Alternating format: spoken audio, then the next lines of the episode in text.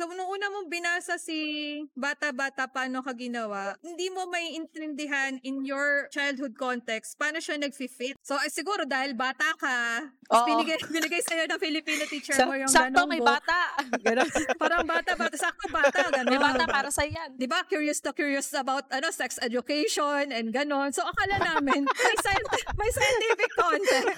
Malisyoso. Malisyoso, diba? Siyempre, grade five, grade six, curious ka na noon. Nagdadatingan na mga Siyempre, hormones. Maalam ka na noon. Oo, tapos yung mga... May awareness ka na. May awareness May sexual ka na. awareness.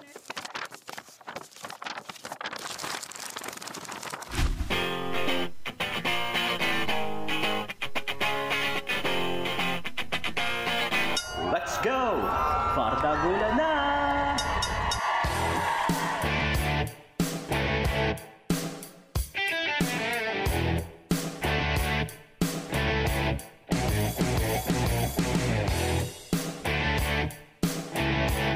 Hello mga karambol! Kami ang mga board readers at naisipan naming isatinig ang daigdig ng pagbabasa ng mga gawa at gawi ng mga Pinoy na manlilikha. Mapaaklat o tula, mapasanaysay na may saysay, o mga tahol ng aking aso nasa baba. Pero actually, hindi naman kami tutula. Umiislang poetry lang ang kuda pagkat wala na akong maitala sa podcast na itong pangmadla. Hello! Ako si Ella, uh, Last Last Reader, President Basher. Hello! Ako si Jason. Basta book-related dyan, marami akong ebas dyan. Hi! Ako si Ivy. Minsan gamer, minsan artist, minsan reader, minsan wala lang talaga magawa. Hi! Ako si Claire, teacher by day, reader every day. Hi! At ito ang... Bukta Talakayan! Bardagulan ng Pinoy Readers. Andito na po tayo sa ano, episode two. My gosh, I cannot believe this. Naitawid natin ng episode one. Sa mga reader uh, listeners po namin na hindi napakinggan ng amin episode one, andyan lang po yan sa aming timeline ng ano podcast. Ang aming pong book author na diniscuss sa aming unang podcast ay si Papo. Wow. Kung di nyo pa nakinggan, pakinggan nyo po. And Ella, sino ba ang ating magiging source ng bardagulan for episode two? Sinong author yan? Pakilala mo na yan. Medyo nahiya na ako. So ano po, gagawin natin medyo pabebe, no? Kasi troll ako last time. Charot. Again, you can listen our um, podcast on Spotify, Apple Podcasts, and Google Casts. And for this episode, ipopromote namin ang tunay naming Mama B, si Miss Lualhati Bautista, ang tunay na Super B. Yay. Nice, nice, nice. So, kumusta naman kayo? Ano ang kumusta ang pandemic sa inyo? At kung nagsisimula rin ba kayo ng community pantry sa inyong mga bara-barangay, Eme? Dito sa amin, hindi kami makapagsimula kasi parang mag-isang buwan na kami hindi lumalabas ng building dahil nga napakataas ng kaso ng COVID dito sa aming lugar. Kaya hindi, hindi kami makapag-try ng community pantry. Pero nakakatuwa na maraming nagbi-build, 'di ba, sa iba-ibang lugar. Kaya nagsisimula sa mga maliliit na bagay. Okay naman, 'di ba? Nakakatuwa. True. Eh, balita ko kay ano, Chibay Kay Chibaybi, di ba sa Baguio meron na din? Yes, actually dito sa Baguio, um, medyo naka-lockdown kami dito hanggang katapusan ng April dahil napakagaling ng ating response sa COVID. Kaya yan, lockdown kami dito, di ba? But anyway, um, marami talagang mga tao, lalo na mga youth and mass-oriented organizations dito na talagang push na push ang pagtulong para sa sambayanan din. Ah, sambayanan taray. Ako, ano, meron na akong three weeks na hindi nakakapag-bike. Yun nga, lockdown din. Hindi naman sa lockdown dito sa Manila, pero yun nga, umiiwas ka lang din sa yes. ano, sa crowded places. Ngayon sa community pantry, um hindi ko alam kung alam, ang may, meron lang ako balita yung isa dito sa Intramuros. Kaso nga lang masyadong posh nung yung lugar. Mas gusto ko yung parang urban poor na lugar na may community pantry para mag-ano, donate. Yun nag ang sa ngayon nag-aano pa ako um nagre-research kung saan yung mas uh, ideal na lugar na mag-donate ng ano, food items sa ano, community pantry. Buti nga sa inyo may mga community pantry. Sa akin, irarambol ko lang yung barangay namin. Napakagaling, di ba? Bakit? Nag-birthday yung nanay ko. Chismis eh, no? So, ito yung hanash ko. Nag-birthday yung nanay ko. So, sa Makati, may mga ano dapat eh, pribilehiyo keme, birthday cake, and M M, ganyan, mm-hmm. di ba? It gets canceled because of the quarantine. Oo. Pero yung barangay namin, pabida, pabida, pabida yung mga tao sa barangay. May dumating na mug, tas may picture ng tao. Char. So tatakbo pala yata yun ng twenty twenty-two, di ba? Ganda-ganda.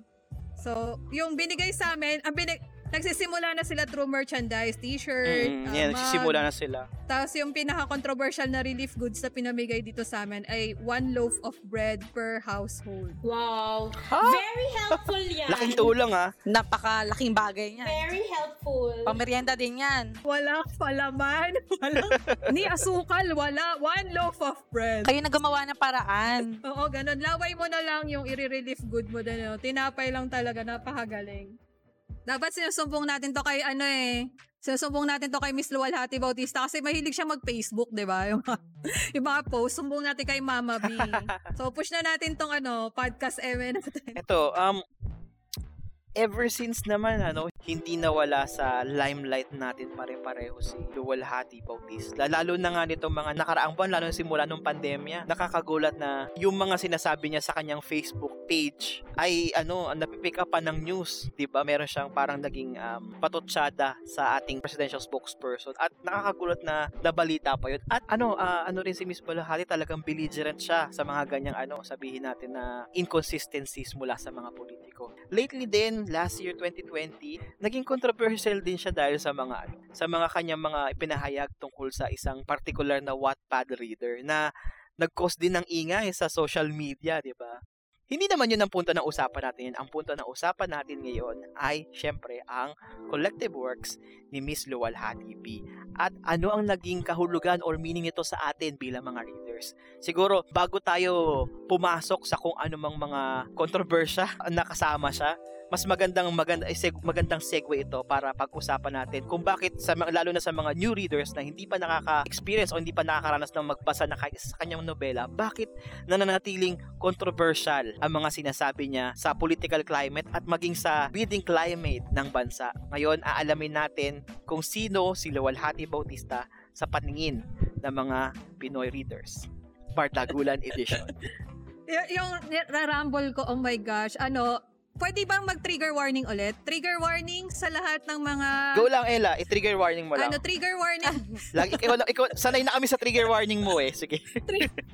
Trigger warning sa lahat ng feminists and woke and social activists in Twitter, uh, Facebook, uh, Instagram, Discord, lalo na sa Discord Philippines, yung mga Philippine servers about feminist writers and all those streaming platforms in Spotify, Apple Podcasts, and Google Casts. Ano lang, kapag may nasabi akong pangat kasi it's true to the heart and it's more of a personal opinion. So sana hindi niyo ako gawing meme material sa haters of Goodreads Facebook page. Charot. Oo, pero ano, ako rin, uh, bago mo simulan, Ella, at uh, at at ang mga kasama nating podcaster sa episode na to, um, magti-trigger warning na rin ako kasi um, medyo political ang mga, hindi naman medyo political ang mga sinusulat ni Lualhati B. So hindi maiiwasan sa podcast na ito na pag-usapan ang kanya-kanya naming, kami kami lang siguro, kami-kaming mga podcast, kanya-kanya naming politika with regard to sa mga tema or storya kung saan nakasituate or saan nanggaganap yung mga ano, uh, gawa ni Lualhati. So yan, uh, medyo ano, charge, politically charged yung magiging episode true, natin true. dito in the nature of the works na gusto natin i-discuss for this podcast episode. So go na sa encounter mo, Ella. Ano, si Mama B, uh, yun, Miss Lualhati B, sorry po for feeling close, pero I'm gonna call you Mama B for the sake of this episode. So, I first encountered Mama... Charot. Feeling close pa rin talaga si Mariano. Pero anyway, first encounters with Mama B is a required read when I was in sixth grade elementary school. So, nung grade six ka, uh, pinabasa sa amin agad ang politically charged Dekada seventy at Bata-bata Paano Ka Ginawa. What? Wow, ang galing ha? When it's supposed to be, what? In my generation, di ba? Dapat... Seryoso? Grade six? Grade six, sobrang politically charged. Nung high school, saka lang siya ni-revisit. But with the same works, yun yata talaga yung magkatambal nung pinakilala sa amin yung Filipino literature. Ang swerte nyo ha, ang aga nyong namulat. Oo, ang aga. Sobrang, oo, sobrang aga ng pagkamulat sa mga likha ni Mama B. Siyempre, nung grade six ako, ang ginagawa ko pa yata, naglalaro pa ako, di ba? Yung mga laro ng lahing patintero, tumbang preso. So, nung una mong binasa si Bata-bata Paano Ka Ginawa, hindi mo maiintindihan in your childhood context paano siya nag-fit yung mga kwento niya. Mm-mm. Lalo na yung primary character na si Lea Bustamante, i- iba siya sa nanay mo. Gan- ganun eh. So, eh, siguro dahil bata ka, tapos binigay, binigay sa'yo ng Filipino teacher sa- mo yung ganong book. Sakto may bata. Ganun. Parang bata-bata, sakto bata, ganun. May bata para sa yan. Diba, curious to curious about ano sex education and ganon. So, akala namin, may, sci- may scientific content. Malisyoso. Malisyoso, diba? Siyempre, grade five, grade six, curious ka na nun. Nagdadatingan ng mga Siyempre, hormones. Siyempre, maalam ka na nun. Oo, tapos yung mga... May awareness ka na. May awareness May sexual ka awareness ka na. Tapos yun nga, nung akala naming lahat, yung bata-bata is about mga ganong ano, innuendo. Oo. Nagulat kami nung nabasa namin, bakit may mga ano, may mga ano, ospital, bakit may welga, yon yon hindi pa mulat sa bata yung sense of welga, picket lines, at saka yung martial law. Uh-oh. Kasi yun yung context nung ni Lea Bustamante, di ba? Parang oh, N G O siya. Uh-oh. N G O worker siya. Tapos may mga iniimbestigahan siyang mga kaso. Tapos nagsusumbong sa kanila yung mga tao kasi sinusulat niya, dinodocument niya eh. Yun yung ata yung pinaka-work niya. So yung panahon na yon nung grade six ka, pinagagawa ka pa ng buod, pangunahing tauhan, God, Diyos ko, oh my God. Yung, yung ano, yung pagbabalangkas mismo ng book report, oo. na, na oo, nasa grade six, eh, sa, nasa grade six ka, hindi mo mag-get. So ang nilalagay mo lang, ina-underline mo na lang kung sino yung character, ganun, anong ginawa nila. But to fully ingest the theme of the bata-bata, nung grade six ka, hindi mo siya naiintindihan. Ganun yung first encounter ko. Tapos the next grading period, ang kinombo sa amin is Dekada seventy nung grade six. Filipino class. Seryoso ba yan? Diba? Seryoso? Hindi ko kasi alam kung extracurricular activity yon dahil writer din ako sa school newspaper. Parang pili lang kaming mga, ah. pili lang kasi kaming mga pinapabasa ng nobela tapos gagawa ng feature writing. So yun naman, ah. instead na pagbabalangkas ng book report, sa Dekada seventy is yung feature writing kung paano daw, paano ka susulat ng isang sanaysay na pang-inquirer. Kasi yun yung parang cross-reference namin, yung mga Young Blood every Sunday, uh, feature writing sa Manila Bulletin din every Sunday, Sunday Lifestyle. So, nung nag-school paper ako, mm-hmm. nung pinabasa yung Dekada seventy, gumawa din kami ng article tungkol doon. Tapos, around February na kasi yung fourth grading period eh. So, coincided siya with EDSA. So, aside from sanaysay ng Dekada seventy, pinagawa kami ng tula. O tama, grade six to. to. Pinagawa kami ng tula about EDSA Revolution and how it came to be. Tapos na-feature yung gawa namin sa D Z R H. D Z R H A M Radio six six six. Oh. Sobrang... ano yon core wow. memory. Kaya siguro hindi ko rin malimutan si Mama B at saka yung mga dalawang wa- gawa niyang yun. Powerful siya sa childhood ko. Tapos na nag-grab prize on high school na medyo mulat ka na, mas nagigets mo na yung context and theme. Wala lang. Amazing. Pero actually, kasi parang ano, na... Mas parang masyadong na-amaze tayo na bakit grade six pa lang may exposure niya sa ganyan, ganyan, di ba? But I think it's really a very good exposure na eleven, twelve years old ka pa, mamulat ka na sa mga ganitong klaseng writings, especially political writings. Kasi ako personally, um, kay Lualhati Bautista, hindi, ano, hindi siya nev- naging required reading sa akin in elementary, in high school. Parang binasa ko siya in my own, ano na lang, choice na lang, nabasahin siya. Kasi never siyang naging required reading sa amin. Which is parang, Um, nakakainggit. Kailan yun? Um, binasa ko siya, I think, if I can remember correctly, siguro mga eighteen or nineteen years old na ako nung nabasa ko. Ang una ko kasi nabasa sa kanya yung Bata-bata, Paano Ka Ginawa. Kasi parang matunog nga yung pangalan niya, and ako as a reader, I want to explore different um, authors and different genre. Kaya parang, alam mo yun, parang makakarinig ako ng mga, re- uy, required reading kay Lualhati Bautista dati. Parang nakakainggit na sana sa school din namin, ni-required reading siya. Kasi, ako kasi education din yung orientation ko, especially language and literature. Parang, alam mo yun, it's napakaganda para sa mga bata na ma-exposed sa ganitong mga political na kamalayan.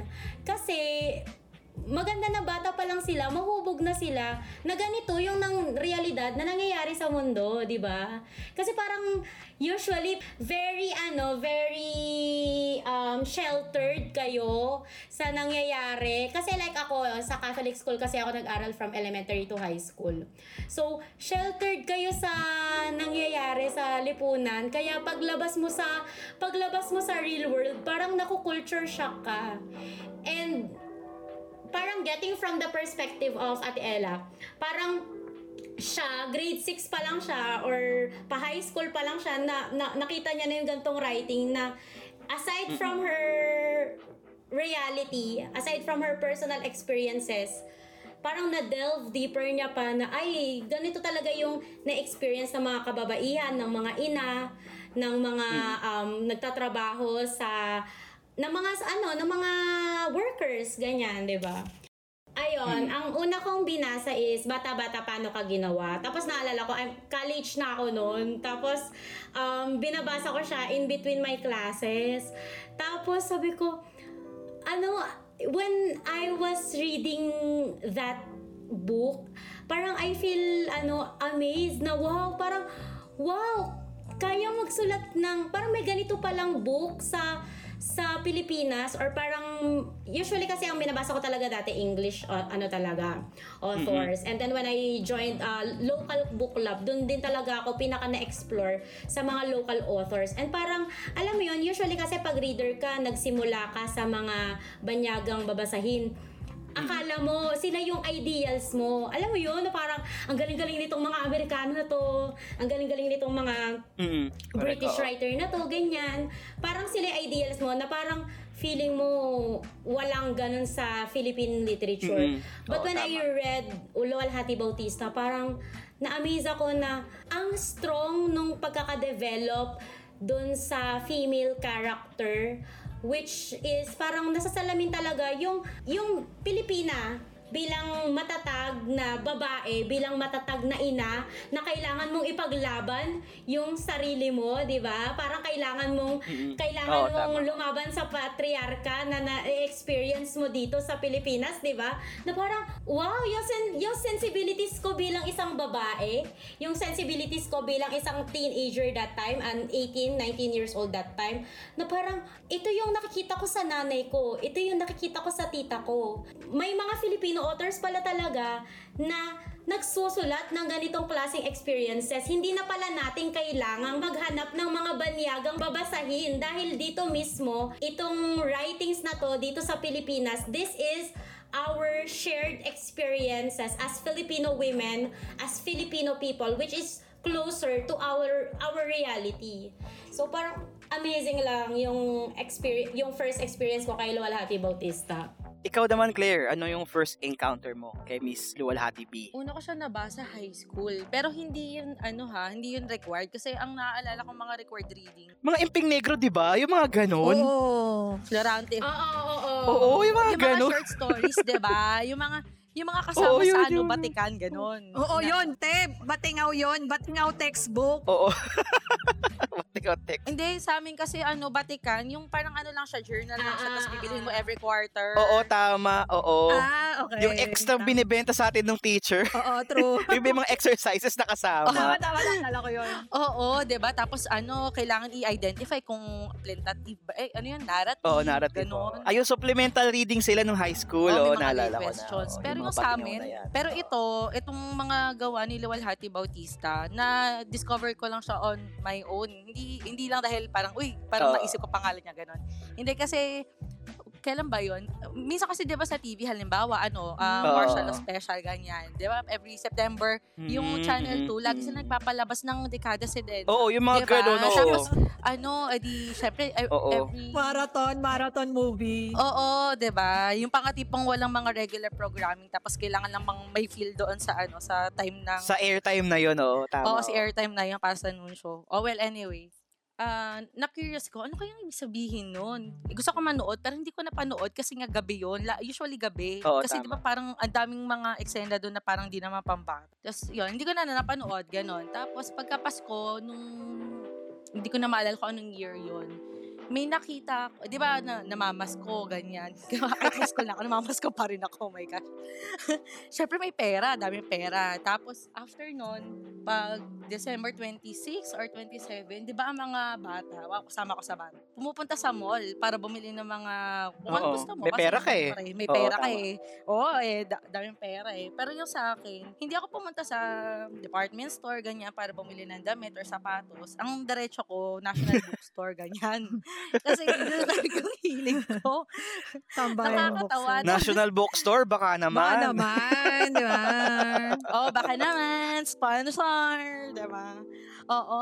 Tapos, eh, pagkapasok ng National Bookstore, di ba usually, ang pwesto ng mga Filipiniana books, lagi siyang sa may unahan, mm-hmm. katabi ng mga, ano, yung mga, ano nga to, mga cooking books, oo. Ganyan. Kasi, sobrang konting lang niya. Tapos, nakakali ka ba? Oo, tapos yung mga tipong, ano, na color oo. Yellow na. Color yellow na siya kasi parang naaanin, ano, yung nasisinaga ng araw. Tapos, walang tumiting siya sa kanila. Oo. Tapos, yung nakita ko malapit sa may entrance, sabi ko, ang ganda naman nito, color red. Kasi, di, oo, yun reddish. Yung cover nun, di ba? Tapos, ang ganda naman nito. Pagkakita ko, uy, ang galing, ano, Dekada seventy, ito yung, na, ano, oh. nasa Channel two, ganun. Kasi ang ganda na ito, ah. Tapos bumili ako kasi parang nasa one hundred pesos lang ata, yung oh. ninety-nine pesos. Yun yung binili ko na libro, mm-hmm. yun yung parang regalo ko para sa sarili ko. Salamat sa ninong at ninang ko, di ba? So, simula nun, yeah, nakapagbasa na ako ng mga gawa ni Lualhati Bautista. Tapos, isi-share ko syempre sa mga classmate ko kasi wala, ang saya ko eh, di ba? Tapos yung mga classmate ko, ha? Ano yun? Tapos, magkwentuhan na lang sila ng ibang bagay. Kasi, nawiwirduhan sila sa akin. Tapos, may mga sinasabi pa ang martial ng martial law. Tapos, nilalayuan nila ako. Kasi, syempre, yung mga, yung era namin na yun, parang mga start ata yung emo-emo, ganyan. Tapos, hindi sila makarelate. Yung second-hand second-hand serenade. Oo, may chemical romance, ganyan. Tapos ako pinag-uusapan martial law. Par, par, sa ano, anong klaseng utak mo, ganun? Ayun, doon ako nagsimula. Yun parang, doon ako nagsimula na magbasa ng Filipino books talaga. Parang yun yung pinakaunang oo. Novel na... Siya yung gateway mo. Parang, oo, yun, yun, oo, oo. Ayun. Ma- mother book. Ako naman, ano, ang experience ko kay Lualhati, pare-pareho tayo. Ano rin siya eh, hindi rin siya required reading. Parang gaya ni Claire, ano, I discovered her on my own. Pero para feeling ko, hindi naman discovered on my own kasi nga, parang may, ano, may, meron ding susog ng media. Oo, diba? Tama, tama. Kasi ano eh, yung nga, diba parang ano siya, nasa popular culture na rin siya, diba? Kasi nga, marami rin sa mga gawa ni Miss Lualhati P ay, ano na, uh, nasa pelikula, diba? So, sa akin naman, ano, um, high school ko rin siya na discover, pero hindi rin siya required reading. Gaya ni Claire, ano, merong mabait na tsahin na nagbigay sa akin ng ano, pambili. Ng pera. Actually, na, wow. na, na, na, na, hindi ko alam po nung ginawa ako during that time eh. Pero binigyan akong pera eh. Parang may either four hundred or five hundred ako during that time. Malaking pera na yun, di ba, during that time? Oo naman, diba? Oo naman. So, syempre nung high school, sikat yung Harry Potter. Ang, and to, yung Harry Potter na trade paperback during that time is something like two hundred fifty, mm. di ba? So, yun nga, yung nabanggit ni, ano, nabanggit ni, ni Claire, na yung Lualhati Bautista, particularly yung Dekada seventy, is mura nga. Parang sa pagkakalala ko, one hundred, one fifty lang yung presyo oo, niya. Oo, diba? Ganun oo, lang yun. Kasi nga parang pocketbook siya eh. And then during that time kasi, nagbabasa ako ng mga horror na pocketbook. Yung nabibili sa mga bangketa. Oo. So parang ganun siya. Pero parang, ah, okay. uh, yung looking at the cover art, parang na-feel ko na parang, ay, mas maano to, mas parang, parang feeling ko, mas elevated na pocketbook to kasi bakit bebenta ng ano, ng mas mahal. Siguro mas maganda. Although, siguro during that time na influensyan ako ng T V, hindi ko alam kung ito yung time na ginawa na rin pelikula ng Dekada seventy. Alam ko kasi during that time, yung bata-bata na, na isinapelikula. And yun nga, may cable ata kami nun, pinapalabas siya sa ano. Sa Cinema one, wow, diba? Sa Cinema one, pinapalabas siya. So parang, nasa unconscious ko na siya yung pangalan niya. Tsaka yun nga, syempre, Vilma, Vilma Santos Star. So yun, yung, actually, yung kopya ko ng Dekada seventy na yun, hanggang ngayon, nasa akin pa rin. Buhay pa rin siya. Yung akin yung ano... Buhay pa rin siya, siya yung ano, siya yung... Buhay, na, buhay sa akin, bata-bata. Ah, nakakalungkot. Yun yung pinaka-buhay na buhay sa akin na siguro dahil nga nung, since elementary, hirap pa rin kami i-interpret. So yung nanay ko, nag-get into reading... Yun, napilitan din yung nanay ko magbasa ng mga Lualhati Bautista. Kasi nga may mga ganun, ma, may book report, hindi namin maintindihan, ganun. So, si mama, napilitan rin magbasa ng uh-huh. Dekada seventy, ng, uh-huh. ng Bata-bata Paano Ka Ginawa. Tapos, tulong, tulungan kung paano ibabalangkas, kung bakit may mga, yun pa yung mga one of the naalala kong top of the mind questions that time is, bakit may ibang nanay? May ibang uri ng nanay. Yung ganong, ano, inquisitive mind when you were a kid. Uh-oh. Kasi i-compare mo si mama sa ibang mama. But sa, arang sa classroom, mm-mm, but sa classroom, pare-pareho lang naman na mama. Pagdating dun sa mm-mm. libro, ba't ibang klase siyang nanay? Parang, ba't nanay ang tawag? Yun pa yung una, bakit nanay ang tawag? And, uh-oh, syempre, isa siguro ko sa mga pri- ano, pribilehiyong laking Makati, yung parang pare-pareho yung, pare-pareho yung, ano, yung social class. Yung idea of, mo ng mama. Oo, oo, yung, yung idea, idea mo ng mama. mama. Pare-pareho, kasi yun din yung na-encounter mo sa oo. school pag nag-P T A meeting. Tapos pag nakita mo yung libro, oo, na akala mo puro kabastusan siya, kabalbalan lang, ganon. Magugulat ka, may ibang klaseng nanay doon. So, sa akin, ano, sa akin, what's curious with my first reading ng Dekada seventy, hindi rin ako aware sa political climate ng, ano, nobela. Parang, ito yung basa ko dito nung high school kasi eh, hindi siya political sa akin kasi hindi siya, ano, wala kong alam na idea tungkol sa martial law. Parang, I took it as a fact nung binabasa na ito siguro yung situation nung panahon na yon na, ano, na puno, puno ng, ano, ng unrest. Yung, yun nga, laging may nagwuwelga. Pero ito yung hindi ko, hindi mawawala na karanasan nung matapos kong basahin ng Dekada seventy.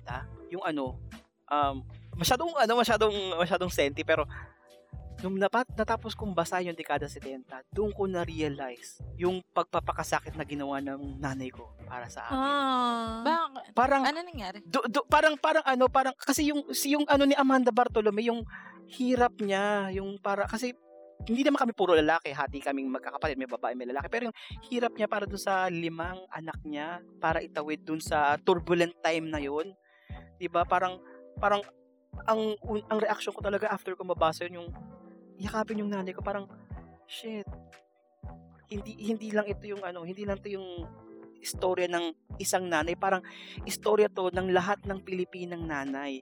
Yun yung ano, yun yung pinakatumataktak. It's not the political one kasi doon mo kitang-kita yung kayang ipagpakasakit sa iyo ng mga magulang mo. And foremost of that, yung nanay. Yun yun talaga yung ano, yun yung tumatak sa akin. Na it took only one book for me to appreciate yung paghihirap ng parents ko. Oo, ang bigat. Oo, ang bigat. Oo, sorry. Masyado siyang senti. Masyadong senti. Oh, ang bigat na eh, no? No, sa akin naman, nung natapos ko yung Dekada seventy, di high school naman ako nun, no? Na, natakot ako. Kasi parang, mm-mm, mangyayari kaya ulit to? Parang anong gagawin, anong kayang gagawin namin kung ganito yung mangyayari ulit? Magiging katulad din pala, magiging katulad din kaya kami ni Jason? Mm-hmm. Doon sa, oh, katulad doon sa libro na lumabas lang, tapos hindi mm-hmm. na nakabalik dahil oh, may nangyari na sa kanya, diba? Tsaka syempre parang, na naisip ko dahil nga nobela to. Totoo kaya nangyari to? Baka naman gawa-gawa lang ni Lualhati Bautista, 'di ba? Baka fiction hmm. lang, 'di ba? Eh, fiction naman talaga siya, 'di ba? Fiction ay, naman talaga oo, siya. Oo, fiction, pero yung ano bang pinagbatayan niyang event oo, para correct. magawa niya yung ganitong libro oo. na to? Di syempre nagtanong na ako sa parents ko, 'di ba? So, totoo ba to? Ano bang nangyari? Ganyan. Eh nung mga panahon ata na yun, siguro bata pa sila o papunta ng teenager, ganyan, mm. teen, teenage years, ganyan.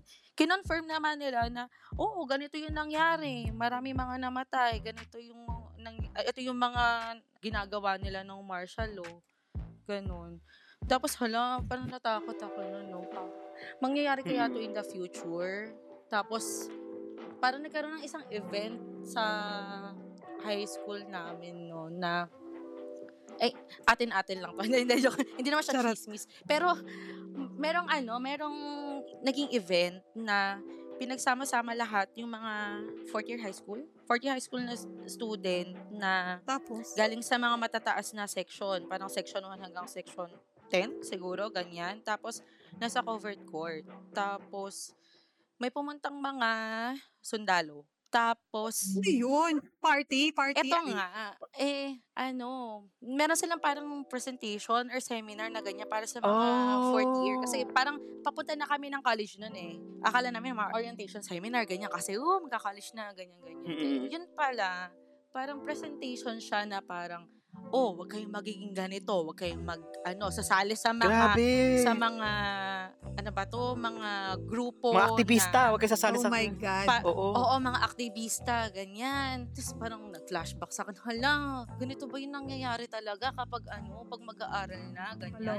Kakausapin ng mga sundalo, ganyan. Tapos parang 'yung kinabahan ako. Ala, 'yun na, yun, ito na ba nangyayari na ba kaya ngayon? Ganun.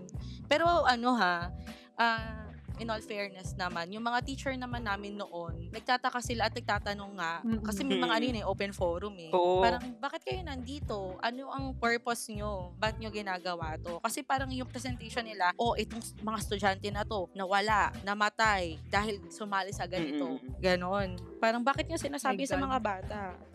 Pero ano ha, may naisip, naisip ko rin, baka naman yung mga nagsasabi din na disiplinado yung mga nung panahon na yon, baka sa kanila lang. Oo, correct. Kasi oo. pwede naman yung pwede naman kasi nung panahon na yon, in favor yung administration sa kanila. Kung nasan man, mm-hmm. kung nasan man sila kar- nung panahon na yun, mm-hmm. di ba? Hindi, tsaka karamihan nagsasabi niyan ay mga tao from the city.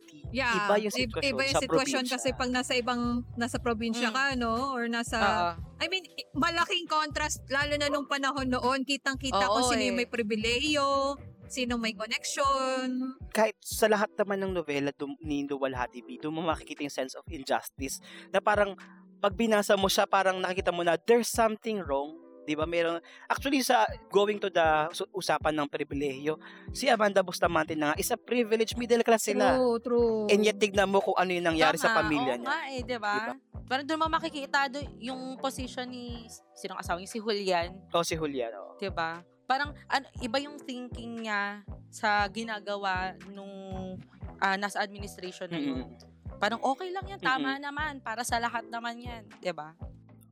Sige, ano, um... Ang bigat eh, wait lang. Eh. No, bumibigat, bumibigat. Sige, pag-aaral muna natin. Pero syempre, ano, alam naman natin na totoo naman talaga na mabigat yung mga tema at paksain ng mga nobela ni, ano, Miss Lualhati B.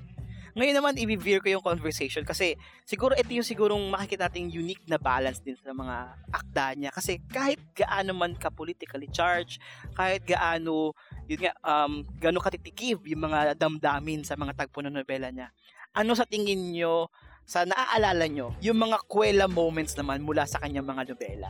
Yung talagang napahal, napahagalpak o napatawa kayo? Ikaw muna, ikaw muna.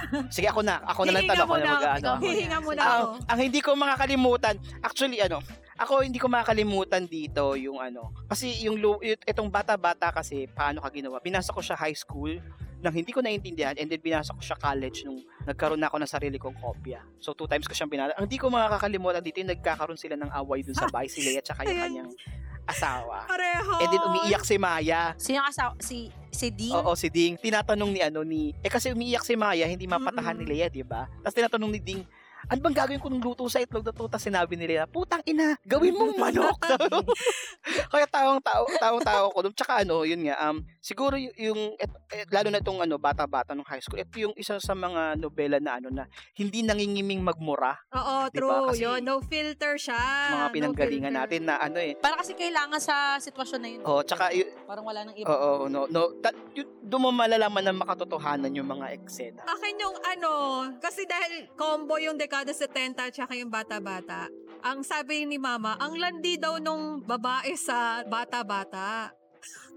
Yun talaga yung una niyang, nung binabasa daw niya, napakalandi naman ni Lea, bakit may mga ganitong ano pa, kailangan pang ilahad. Ha? Tapos nun, ang nakakatawang part nung napag-usapan namin uli siya ni mama recently, is yung how do the men gang up on women in essence. Kasi may eksena doon na nasagasaan si Maya at saka si si Maya na, na, na nadapa yata na semplang sa bisikleta na ospital. Mm. So yung mga separate fathers nila sumugod sa ospital same day. So nagkakilala yung dalawang lalaki bago dumating si Lea. Oh, tapos anong nangyari? Inaway muna siya ni Ding sa separate room. Tapos nakita siya ni Raffy, inaway din siya sa separate mm. room. Syempre galit na yung babae, agit na, no? So pagdating doon sa room ng mga bata, sumugod yung dalawang lalaki, pinagtulungan siya. sobrang sobrang benta. So, oo nga. Si Maya, oh, na batang babae din. Babae din. Parang, paano niya inawi yung nanay ko, ha? Si O G na, si O G na ano din, nakampi din sa nanay, pero hindi niya masabi yung saloobin niya kasi lalaki siya. So, Yun yung parang ano eh, mala, mala pelikula moments eh. Tapos na-imagine mo pa si Vilma enacting that mm. role. So very, very clear yung, ano, vivid yung ganung eksena na nag-aaway yung mga lalaki. Na imbis sila yung magsapakan, si, si Lea, si Lea yung piyanteriya nila. Oo, yung babae yung inaway. Tapos nag-walk out na lang si Lea.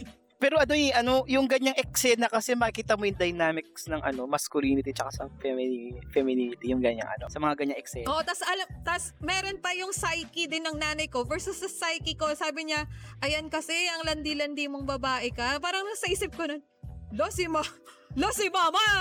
Iba lang yung pagiging nanay mo sa pagiging nanay ng isa. Landi agad, gano'n. Ay, gano'n agad. So, medyo, medyo off siya sa, ano, sa isipan ko noon. Tapos, compare mo sa, sa personal experience niya, di ba? So, yun lang yung funny moment ko na naaalala. Yung nakakatawa, parang wala akong maalala na nakakatawa. Parang yung sa, parang, ba't ganun? Ba't wala akong maalala? Pero yung doon sa dekada seventy, yung parang, medyo funny lang doon. Yung kila Evelyn at saka kay Isa Gani, mm-hmm. nung ginabi sila ng mm-hmm. uwi, yung kailang iuwi si Evelyn sa kanilang bahay kasi ma at ano, ano nga to, baka pagalitan siya ng kanyang mm-hmm. tatay, ganyan. Oo. Ayun lang, di ko na maalala. Ano nakakatawa doon, di ko maalala. Pero kasi nakakatawa kasi yung pagkaka-describe doon sa tatay nung babae ni Evelyn. Yung parang, ano sabi doon, parang, manghahataw ng sinturon, parang ganun. Yung itsura Ay, niya. Ay, oo, tama, tama. Pero hindi, hindi ko na maalala kung bakit ako natatawa nung panahon na yun. Pero natatawa na ako nun. Oo. So, ano, eto na tayo sa punto ng usapan natin na hot takes, ganyan. So, ako ang hot take ko rito sa mga akda ni Lualhati Bautista, lalo na itong ano niya, yung bata-bata. Sa akin, ano, ito ano, claim ko lang naman sa, sa, sa sarili ko. Kasi sa akin, self-evident. Ito na, dahil sa mga nobela niya, nagkaroon ng ano, ng forum para pag-usapan ng women's rights. At et, siguro, um, masasabi ko na ang bata-bata ang isa sa mga librong nagpamulat sa akin kung ano talaga yung totoong feminismo. Kung ano talaga yung um, nasa isip, yung, yung, yung psyche or yung, ano, yung perspective. Parang doon ko palang, syempre, ano, Siyempre bilang lalaki, siyempre, 'di ba? May mga attitudes, may mga attitudes kang na ano, na invite or nakuha pag laki mo na dapat ganting lalaki ganyan ba ang mga lalaki ganyan. May mga sarili, may mga sarili kang ritual bilang lalaki.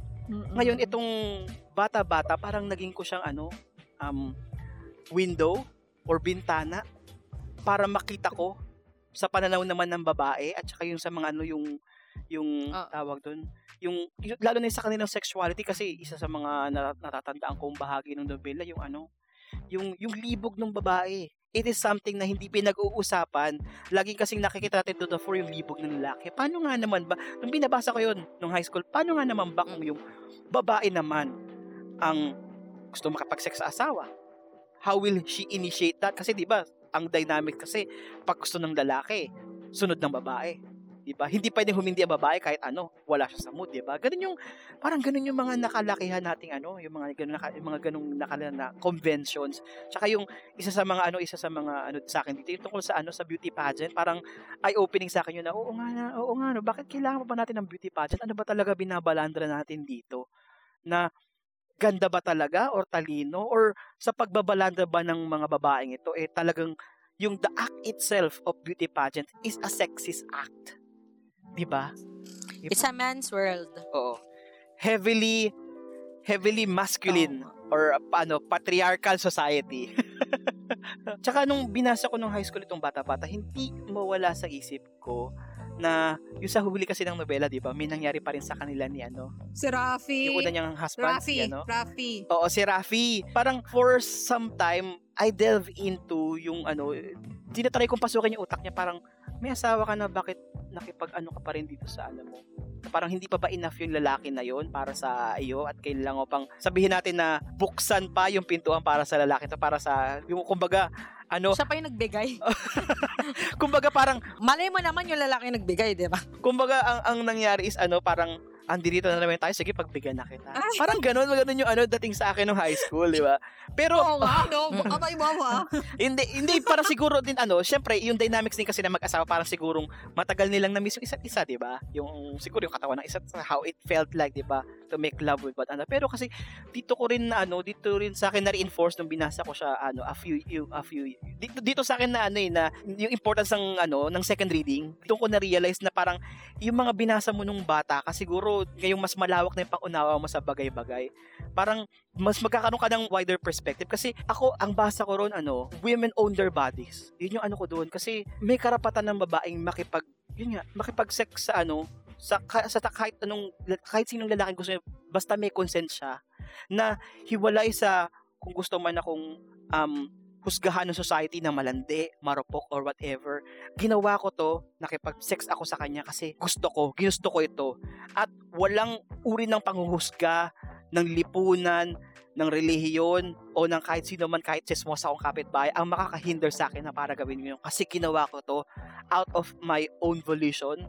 At ginawa ko to dahil gusto ko to. Yung parang may devil may care na attitude na gano'n. Doon sa akin, doon sa akin mas nagiging ano, um, mas nagiging solid mas solidify sa akin yung ano yung yung uri man ng feminism na gusto ipakita sa katauhan ni Lea Bustamante. Kaya parang parang in entirety siya talaga yung pinaka favorite character ko sa lahat ng ano na ginawa ni Lualhati. Sa akin ganun din, isa sa mga paborito ko din yan si Lea Bustamante. Kasi doon sa libro, ay yung pinapakita niya na yung mga babae pala ay may iba-ibang role. Hindi lang siya pag pagbabae ka, nanay ka lang.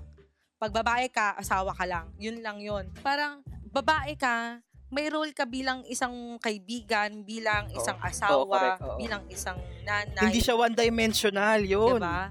Tapos iba-iba yung pagganap mo sa mga role na yun. Na ang babae, meron ka rin palang tinatawag na sex life. Diba? Kasi pag sinabi natin babae, diba? Pag sinasabi babae, okay, sige, nakikipag-sex ka sa asawa mo, ganyan. Pero hmm. anong... An- Natuwa ka ba? Ganon? Ano yung feeling mo nun? Hmm. True, true.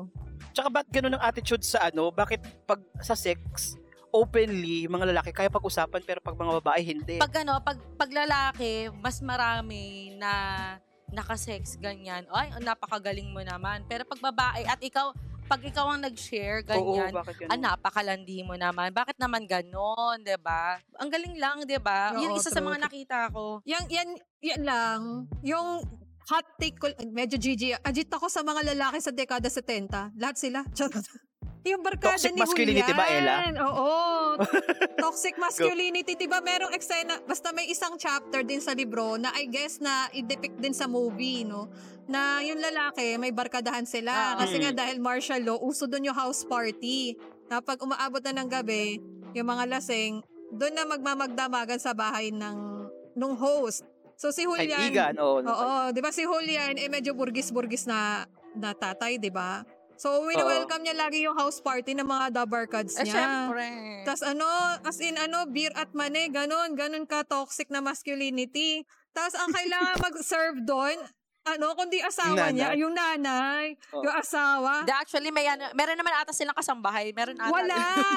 Sa libro, wala. Kaya yun yung medyo ajit. Mm-mm. Hindi, pero kasi tignan mo rin naman yung ano, yung attitudes and morals nung ano, nung panahon din. Syempre, ano yun eh, parang, kumbaga sa ano ng lalaki, showpiece yun eh, parang ito yung pamilya ko, para ipakita yung ano, ito yung asawa ko, to, may, may ganong ano, may ganong dynamics din. Yun pa, di ba? Ano, si, eh. During that yung, time ha, kinokontextualize ko lang during that time. Yun during na that nung, time din. Uh, latter sixties o seventies eh, di ba? Wait lang. Kasi wait. Yun talaga yun, kasi, di ba, may ano eh, may ano kasi, may ano, may ano talaga eh, may ito, binabardagol ko na. Ajit na pero may, may ano kasi talagang ganun na ano eh, na, na para para makita ka as an ideal housewife, you must be a perfect host din, di ba? Na, pina, na um, you always uh, kinokomportable mo o maganda yung hospitality mo sa mga kaopisina um, ng mga asawa ayun, mo. May ganong ano eh, may ganong during that time eh.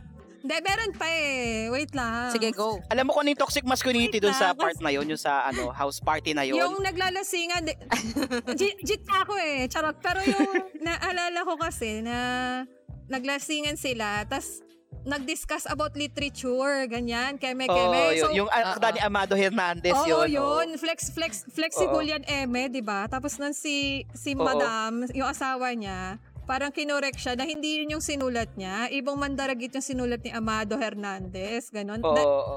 Tapos, huwag ka magsalita ha. Parang ganon. Sinunod siya sa barkada ng mga lalaki. Parang, walang karapatang magsalita ang asawa niya. Ang karapatan mo lang ay magsilbi sa amin ng beer at mani. So, doon ako medyo ajit. Na ang, ah. a- ang kapal... ang kapal ng fest niya. Tapos yung to the point na, eto, eto yung pamilya, yung finiflex kasi ni Julian na, we are in a democratic household, we enforce freedom of speech, keme. Tapos nung kinorek na yung Amado B. Hernandez na part, doon na ajit din si Julian na wala kang karapatang magsalita. O di ba napaka-double standards ng lalaki, kalalaking tao pa oh, naman. Yun yung... Eh, pero syempre kasi ego niya na yun, ano, nagkamali siya sa harap ng kaibigan niya eh. Meron pang isang part doon na nagpaalam itong si Amanda kasi gusto niya magkaroon ng trabaho, magtatrabaho siya ulit. Tapos ang tanong sa kanya, parang, bakit? Hindi ka na ba na, ano, hindi na ba sapat yung pinapakain sa'yo, ganyan? Oo, correct. Oo, tama. Eh, syempre, para sa kanya, gusto lang naman niya magtrabaho para may sense of fulfillment, ganyan. Pero ang tingin sa kanya, oo, yun yung toxic. Na parang hindi na nakakapa, parang pa sa, para kay Julian, feeling niya, hindi na niya nagagawa yung trabaho niya bilang padre de pamilya. O na parang kulang pa ba binibigay ko sa'yo? Oo. Hindi ka ba komportable? Yun nga, yung ego niya yung na ano. Ajit, ajit eh. Nasa lang yung ego niya bilang tatay at provider sa pamilya. May isa pa akong mang naalala na character sa Dekada seventy. Isa siya sa mga favorite ko din. Si Evelyn, yung oh. asawa ni Gani. Diba meron ng part doon na nag-aaway na lang sila lagi. Tapos parang nagkakalabo-labo na sila. Tapos si Gani kailangan oh. na niyang... ano ba, yung sa American, oh. ano ba, sa Navy ba yun? Oo, sa Navy. Oo, sa Navy, oo. Mag-apply siya sa Navy. Tapos na, natutuwa ko kasi si Amanda, parang ingit na ingit siya kay Evelyn kasi kayang-kaya niya kumalas kay Gani mm-hmm. na parang kahit hindi niya alam kung ano susunod na mangyayari, okay lang sa kanya na ano yung tumayo sa sarili niyang mga paa. Na parang nandun din sa ganung problema si Amanda na gusto na rin niya humiwalay sa asawa niya pero hindi niya magawa kasi anong susunod doon? Parang ang gagawin niya. Pero yung kanyang, ano nga to, uh, in-law, kayang-kaya na pangatawanan yung napagdesisyonan nila na mag-asawa, na maghiwalay na. Napaka-powerful oh, nun. Correct. Nung panahon na yun, ha? Okay, masyado na nagiging mainit yung diskusyon natin tungkol sa mga unang akdang ginawa ni Lualhati, particular ng dekada seventy, bata-bata paano ka ginawa. Mm-hmm. At pati na nga rin tong Gapo at saka ano, um, Desaparecidos. Ngayon, para naman pag-usapan, ang ika nga ay new fiction ni Lualhati Bautista. Simula sa In Sisterhood, sixty in the City, at Sonata, kita-kita ngayon tayo sa magiging episode three ng ating Buktalakayan with natatanging Super B, Miss Lualhati Bautista. Kita-kita tayo sa, sa third episode para naman pag-usapan ang kanyang new fiction. See you, Mama B! At ito ang Buktalakayan. Yan, yan. Muli yan. Po. O, teka lang, mag, mag, ano muna tayo? Isa-isang ano, isang podcaster end, ending. Muli po ako si Jason. See you sa aming susunod na episode. Ako si Ella. See you. Hi, ako si Ivy. Ako si Claire. Hanggang sa muli. At ito ang Buktalakayan! Yan! Yay! Yay!